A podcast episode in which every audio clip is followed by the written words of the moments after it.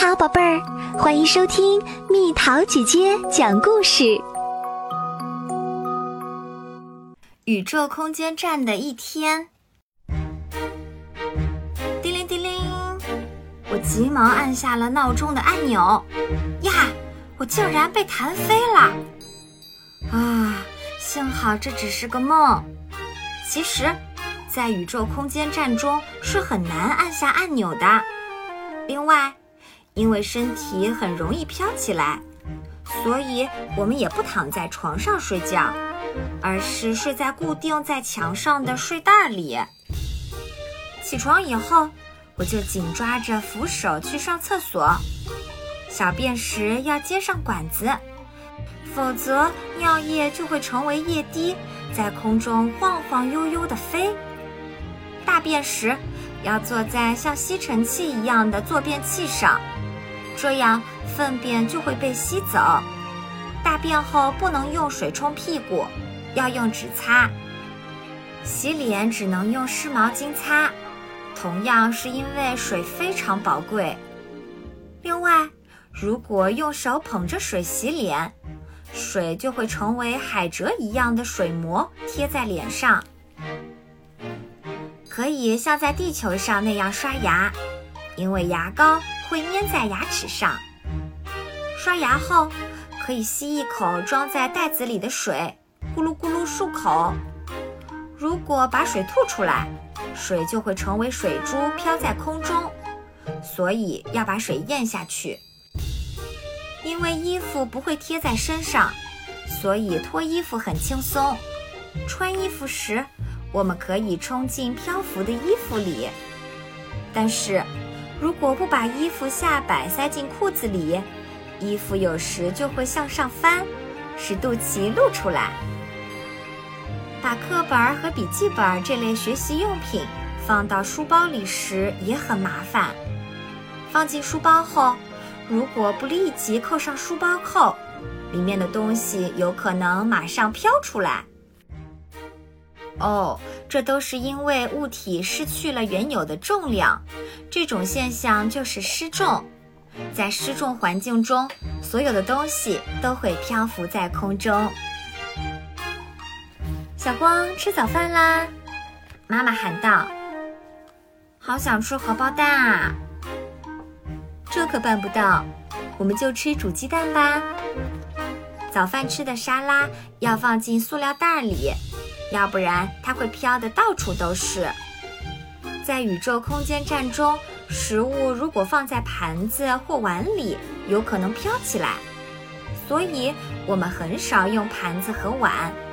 我们吃的食物也是从地球运过来的。烤面包的时候，如果使用烤面包机，面包就会被弹到九霄云外，所以我们使用电烤箱。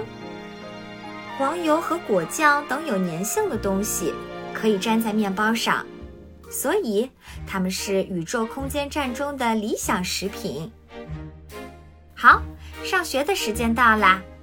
早上好，大家从各自的家里出来，一个个手脚相连，在宇宙空间站的通道上漂浮前进。在需要拐弯的地方，值班的爸爸妈妈就推一下我们的队伍，我们就这样飞到了学校。因为宇宙空间站里的孩子很少，所以一年级到六年级的学生都在一个教室里上课。教室里的桌子和椅子是固定在地上的。老师，早上好。老师抓着扶手。我们抓着椅背，站立着互相问候。坐下后，我们要用带子把自己绑在椅子上，脚就伸进固定在地上的带子里。第一节是语文课，老师用记号笔在黑板上写字。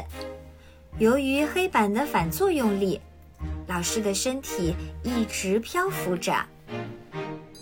谁能读一读第十页的诗？我来，我把脚从地上的袋子里抽出来，举起手，身体一下子就飘了起来，肚子猛然被袋子勒住了。哎呦！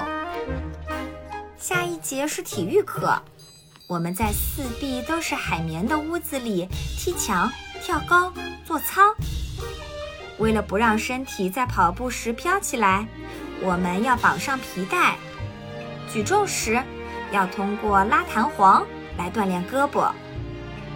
老师告诉我们，在宇宙空间站中，重力失去了作用，骨骼和肌肉会逐渐失去力量，所以为了增强力量，体育锻炼非常必要。现在大家一起玩躲球游戏。身体飘起来后就无法快速移动了，因此我们用游泳的方式来避开球。球飞过来了，如果躲不开，要么就接球，要么就被球打中。啪！呀，被打到了。但是在地球上，我不擅长的跳箱，在这里无论多高，我都能轻松跳过。撑杆跳也变得容易啦，我只要轻轻一跳就可以啦。该吃午饭了，今天的午饭有奶油烤菜、炸鸡块和汤。哇，放炸鸡块的箱子翻了，教室里到处飘着炸鸡块，大家都张开嘴，啊姆啊姆的吃起来。咚，啊，好疼啊！在教室里追着玩时，朋友的手撞到黑板的扶手上了，呀，额头出血了。但是血只是聚集在伤口上，而没有流下来。眼泪也只是聚集在眼窝处。在放学回家的路上，我们从窗口向外眺望，宇宙空间站围绕着地球高速旋转。太阳频繁升起和落下，让人看得眼花缭乱。所以，宇宙空间站中白天和黑夜的划分，都按照国际标准时间。和在地球上一样，放学回家后，我可以先看电视或者玩游戏，然后写作业。地球上的电视节目可以通过电磁波传输过来。但是吃过晚饭后，不能用澡盆洗澡，有点遗憾。那样洗的话，热水会包在身上，所以我只能用湿毛巾擦身体。晚上九点，睡觉的时间到啦，今天我就飘着睡吧。宇宙空间站里有各种意想不到的事儿，非常有趣。从地球到宇宙空间站只需要十个小时，欢迎大家来这里玩儿。